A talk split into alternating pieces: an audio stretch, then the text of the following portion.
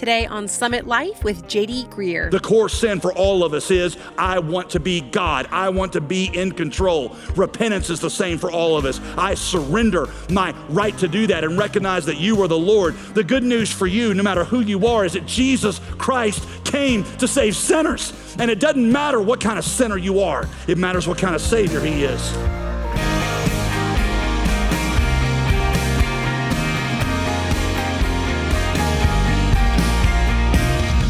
Welcome to Summit Life with Pastor JD Greear. I'm your host, Molly Vidovich. You know, it might be easy to look at the sins listed in Romans chapter 1 and think, what was wrong with those people?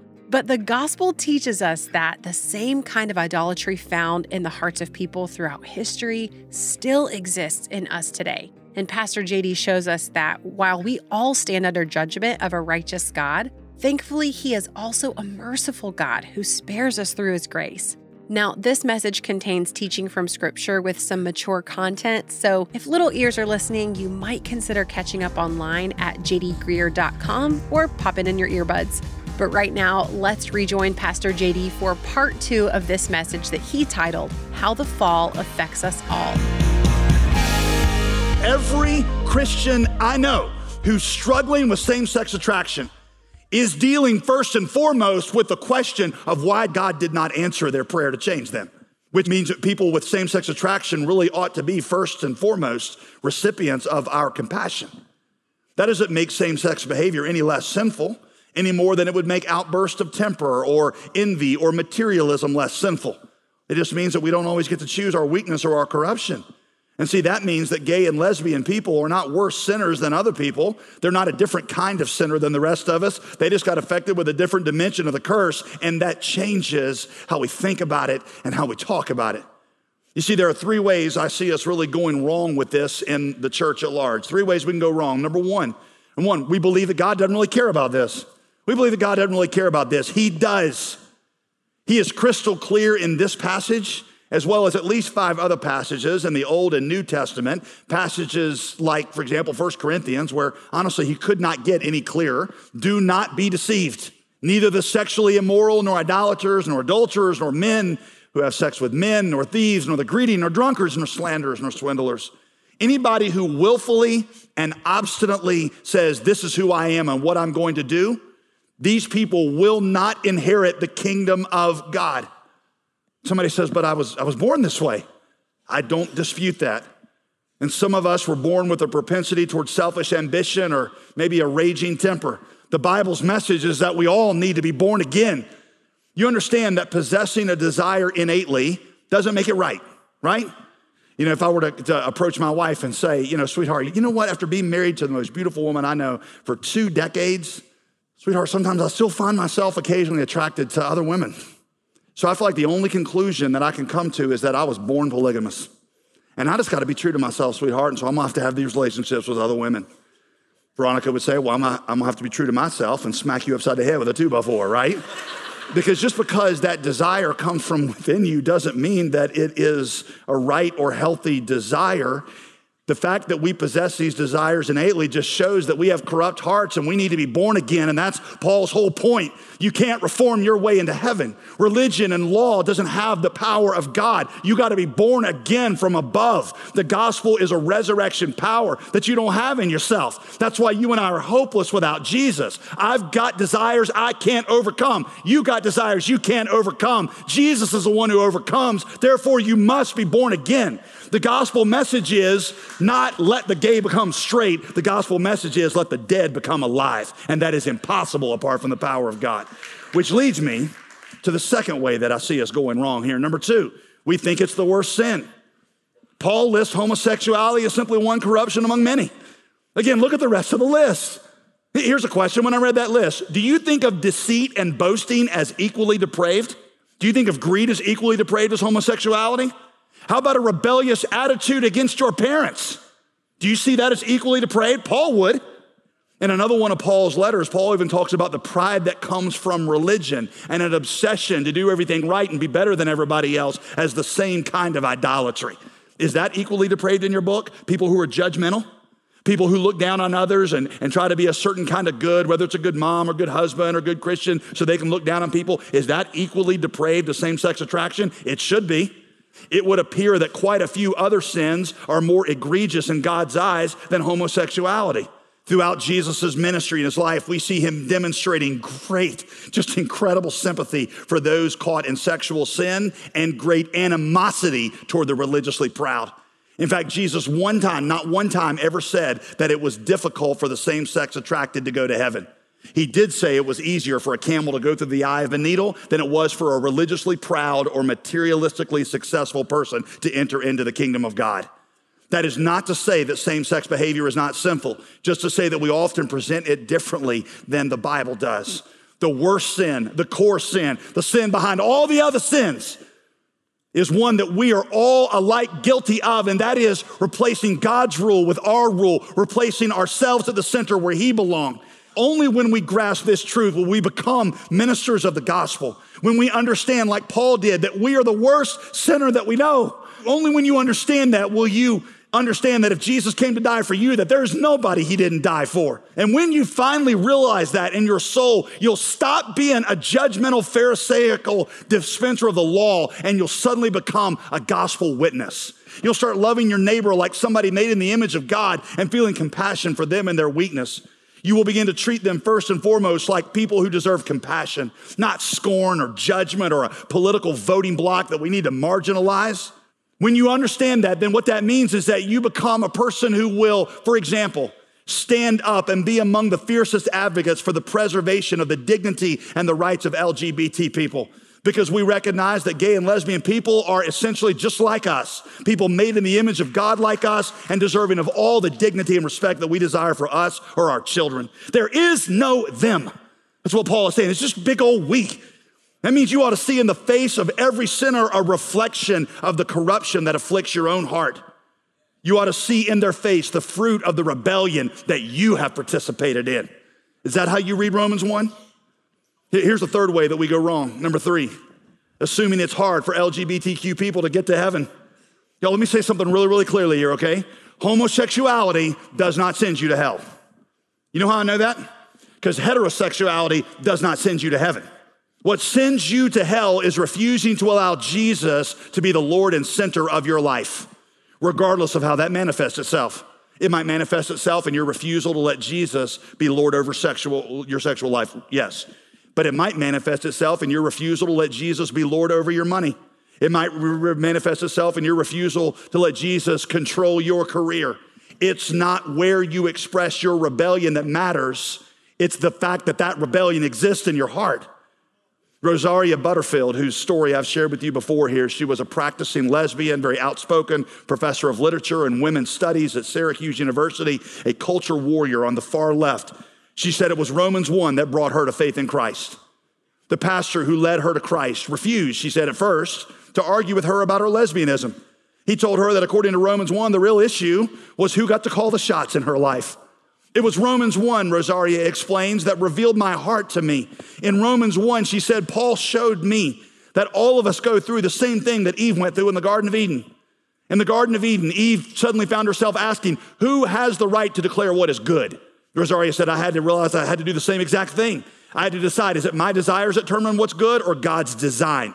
Who is the Lord of my life? Is it my desires or God's word? She says, homosexuality is not the core of our rebellion against God a desire to be God is. She says what that means is that repentance for the gay or lesbian person looks fundamentally the same as it does for the straight or the religious person. Repentance means saying, God, I'm sorry for elevating my desires over your will. I am sorry for attempting to try to define my identity apart from your design for me. I am sorry for taking on myself the authority to decide what is good in my life. I am sorry for seeking satisfaction in self fulfillment rather than from giving glory to you. I recognize Jesus as the Lord, and so I turn over control to Him. That's what repentance looks like for a gay, straight, rich, poor, young, old, Jew, Gentile, black, or white person. We all come to Jesus in the same way. The core sin for all of us is I want to be God. I want to determine what's good. I want to be in control. Repentance is the same for all of us. I surrender my right to do that and recognize that you are the Lord. And then salvation looks the same as all of us because it's Jesus washing away the stain of our sin and filling our hearts with resurrection life that gives us the ability to begin to wrestle with these corruptions. The good news for you, no matter who you are, is that Jesus Christ came to save sinners. And it doesn't matter what kind of sinner you are, it matters what kind of Savior He is. Bottom line here, bottom line here Paul's approach to homosexuality is neither what we in our culture would call classically liberal or classically conservative. He lists it as one of many examples of the corruptions that come from a society that has rejected God and replaced ourselves and our desires at the center where He belongs a rebellion in which all of us have alike participated equally. So I just want to say, listen, I want to make this very clear. If you are here and you are somebody who struggles or possesses same sex attraction, I want you to understand very clearly that God loves you as much as He loves me. I want you to understand that as His representatives, I know we're very poor reflection of Him, but as His representatives, we love you. And we love you regardless of the way that you feel, the way that you feel like you are. We do not believe that your sexual identity defines you. We believe that you are first and foremost a child of God created in his image. That is what the gospel says to people in whatever whatever place we find ourselves. We find that ultimately there's one kind of sinner and one kind of savior. This is Summit Life with JD Greear. Before we dive back into today's teaching, we want to let you know about an amazing resource we've been telling you about that's available to you 24 7. It's a podcast called Ask Me Anything, where Pastor JD takes your toughest questions and answers them in about 10 minutes. Whether you're struggling with doubt, confusion, or just looking for some practical wisdom, Ask Me Anything is the perfect resource for you. Every week, Pastor JD answers questions on topics ranging from theology and biblical interpretation to practical Christian living and hot topics. You can listen to this podcast on your morning commute, during your afternoon workout, or anytime you want to hear honest questions and quick answers from a biblical perspective. To listen to the Ask Me Anything podcast, visit jdgreear.com slash podcasts or search for it on your favorite podcasting app. Now let's get back to today's teaching with Pastor JD Greear here on Summit Life. Paul gives us one more verse, and it's got some very important kind of implications in it. So let's let's hit that verse 32.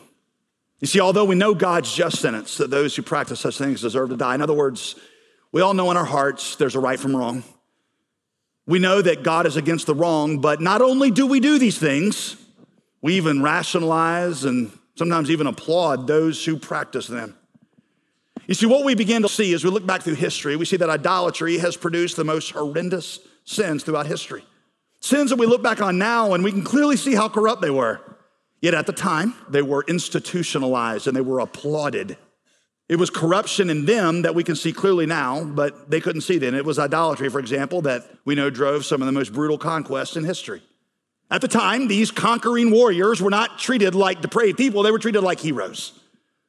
They were mighty, victorious heroes. Now we look back on these epics of history and we say, what's wrong with them? You can't just march into somebody's land and steal their stuff and rape their women and take their children and take everything that belongs to them. That's depraved. We see that now, but they didn't see that then because they were blinded by their idolatry. It was idolatry in our own country that led for example, to the unfair treatment of indigenous peoples, or it was idolatry that fueled our nation's horrendous history on slavery and oppression. You go back and read our founding documents. Thomas Jefferson and our other founding fathers, they knew it was wrong. They knew it, but they rationalized it because it was good for the economy and they didn't want to upset the status quo.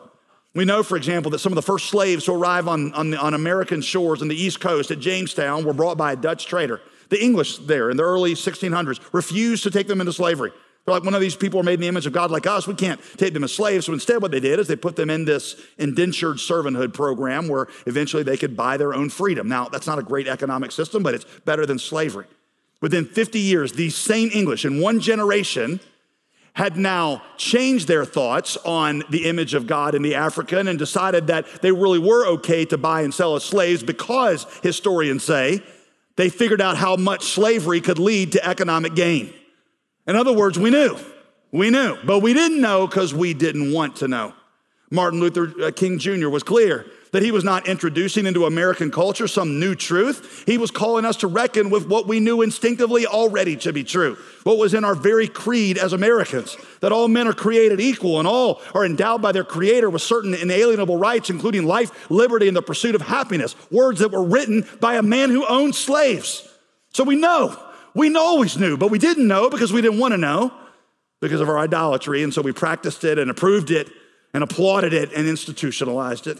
In many ways, the, at the bedrock of the pro choice agenda is a commitment to protect idolatry.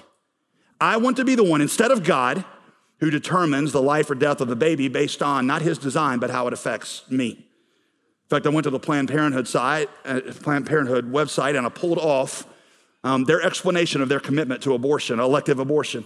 They said, and I quote, everybody has their own unique and valid reasons for having an abortion. Some of the many different reasons people decide to end a pregnancy include, well, they're not in a relationship with somebody they want to have a baby with. Well, it's, not, it's just not a good time in their life to have a baby, or they just don't want to be a parent. By the way, I realize that there are a number of you that, that very likely might be struggling with this right now.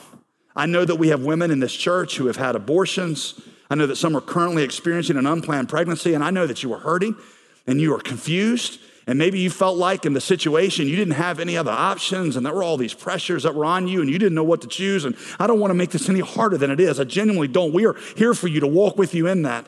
And so I understand why you're conflicted when, when I get into something like this, but I just I want you to think about this.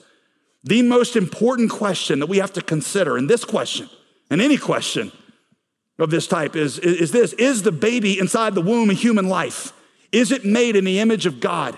And if so, what are the Creator's designs for that baby? And is it ever right to willfully take innocent human life? I've always believed that women and men should have control over their bodies, which is why I have to be against elective abortion because it destroys an innocent female or male body without their consent. People say, well, what about rape or incest? Listen, that is a, a tragic and unspeakably painful situation, but Here's what you have to ask Is the child at fault for how they got there? Are they not still innocent human beings? When people ask that question, what they usually mean is, well, this baby came to me through one of the most painful and tragic events of my life. Should I be forced to bear the burden of something that just reminds me of that pain? And that certainly is a heart rending situation. But again, here's the most important question How does a civil and just society treat innocent human beings that remind us of painful events by killing them? People say, well, what about those babies that we know are going to be mentally disabled or have some kind of significant deformity? Are they not still made in the image of God? If so, then they deserve our protection. Who gets to determine whether a baby lives or dies? Is it the Creator's design, which is that innocent people made in the image of God deserve our protection? Or do we get to deny that when it's inconvenient for us? By the way, even if you're even if you're unsure, you're like, well, you know, scientifically, medically, I'm not sure when the baby actually becomes a human being, and you have all these questions. Even even if we just suspended that question for a minute, I actually think it's pretty clear. But if you suspended it and you say, we're not sure if it's a human being, uh, the way I think about it is like this: if you go hunting with a friend, and you and your friend get separated, and as you're out there hunting, suddenly something rustles in the bushes, and it might be a deer or it might be your friend. Do you just go ahead and take the shot, just unsure which one it is on the chances that it might be a deer? No, if there's any chance at all it's a human life, you don't take the shot. If there's any question about is the baby a human being, then you side on the side of preserving human life. Now, again, I realize that I know some of you got in what felt like an impossible situation. I need you to understand that there is forgiveness, there is healing. There is not judgment coming from us. We do not consider you a worse sinner than any of us. And you can experience forgiveness like any of us. I'm just trying to show you that this whole discussion is undergirded by an unwillingness to trust God and do things His way. Rejecting God's way just is going to lead to regret and more corruption like it always has. Idolatry always led to corruption. We can see that clearly in history. When we do it, it's also going to lead to corruption in our lives, whereas trusting God leads to life. Um, last year, around this time of year, just made a few comments about, about our commitment to love both the unwed mother and to care for her, as well as the human life that she is carrying and, and urge people to trust God and, and do things His way. Well, didn't know this, but there was a girl in one of our campuses who had an appointment that afternoon to go to Planned Parenthood to have her baby aborted. She wasn't a Christian. And she says, I really struggle with it. And she said, I didn't you know what to do, but I just decided I was going to cancel the appointment and I didn't go through with the abortion. She puts the baby out for adoption, and in the providence of God, um, there's a family that is connected to our church that adopts this baby. Well, all of a sudden, about six weeks ago, um, there's an appointment on my calendar, and I don't recognize the name. So the person comes in, and it was this couple that I'd never met before, and uh, they're carrying this child here, and they said, We just want you to know that you're a part of this girl's story because when her mother decided to not go through the abortion, give her for adoption, we were the ones that received her, and this life now is a part of, of, of, of the world. Y'all, this, this is God's design right here, okay? This is God's design. And people ask me, they're like, why? Why would you talk about this? It's controversial, it's political. It's not political. This is a human life. That's why I talk about it. And because this is not, this is, this is what God's design is.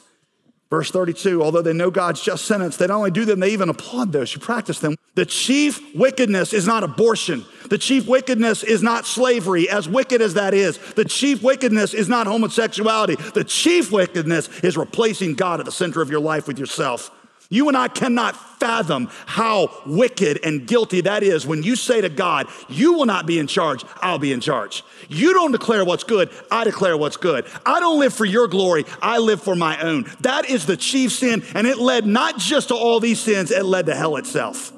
Where Paul is headed is Romans 3:10. We're not there yet, but this is where he's headed. Romans 3:10. There's nobody righteous, not even one. Not even one person has ever responded to God like they should. There's nobody who understands. There's nobody who seeks God. Nobody. All have turned away. All alike have become worthless. There's no one who does what is good, not even one. Their throats, our throats are open graves. We deceive with our tongues. We gossip. We tear down. Viper's venom is under our lips. Our mouth is full of cursing and bitterness and slander and all kinds of unkind things. Our feet are swift to shed blood. Ruin and wretchedness are in our paths. For all sin, Paul says, and all of us fall short of the glory of God. We all stand under judgment. Not just certain kinds of sinners, but all kinds of sinners. And so the only hope for us, he's going to explain, is going to be in the blood of Jesus. The greatest truth of Romans, I've told you, the greatest truth of Romans is that the righteousness of God is not just a standard by which he judges us. The righteousness of God is a gift that he gives to those who admit that they have no righteousness of their own and that Jesus earned it in their place. The gospel that Paul is pointing us to is itself the power of God. It is the power that has the ability to cleanse us from the deepest sin and begin to heal the worst kind of corruption. It is not religion that you need, it is not reform that you need. It is new life in Jesus Christ that Jesus Christ alone could do for you. That is the glorious gospel of our Lord and Savior Jesus Christ, that He came not to reward the righteous, He came to save the sinner. And so you and I have all participated alike in this rebellion. We're all experiencing the corruption, but Jesus died for all of us, and all of those who call upon His name can be saved. Thank you, Lord, that I'm forgiven by the blood of Jesus. You're listening to Summit Life with Pastor JD Greear. JD, we're covering so many important questions in this series, and one of the biggest ones is Will religion fix us? What Paul tries to show us in the book of Romans is that religion will not fix us for a couple of reasons. Sure. One, we can never pay off our sin debt to God. Right. Number two, external conformity, forcing ourselves into right behaviors won't change our heart, and that's where the problem is. Yes. He shows us Yep. how the gospel does what religion cannot do, Mhm. because the gospel is Jesus paying the debt for our sin uh, so that we can be justified in God's sight. And then the gospel is also the power by the Spirit that actually transforms us into the kind of people who want to obey God from the heart. That's really what all these messages that we're doing here on Summit Life in the book of Romans, that's really what they're about. Um, it's what essential Christianity is about. Whether you're an unbeliever who needs to meet God, or whether you're a believer who knows God but needs to, to continue to be transformed into Christ's image, the gospel, the gospel as presented in the book of Romans, that's the answer. I think along with these messages through Romans, I think essential Christianity will help you um, deepen your grasp of the gospel and enhance your abilities to share it with others. So we would love to get a copy to you. Just reach out to us at jdgreear.com. Get a hold of your copy today with your gift of $35 or more to this ministry by calling us at 866 335 5220. Or you can give online right now at jdgreear.com. I'm Molly Vidovich, inviting you to join us Wednesday as we continue through the book of Romans, right here on Summit Life with JD Greear. Today's program was produced and sponsored by JD Greear Ministries.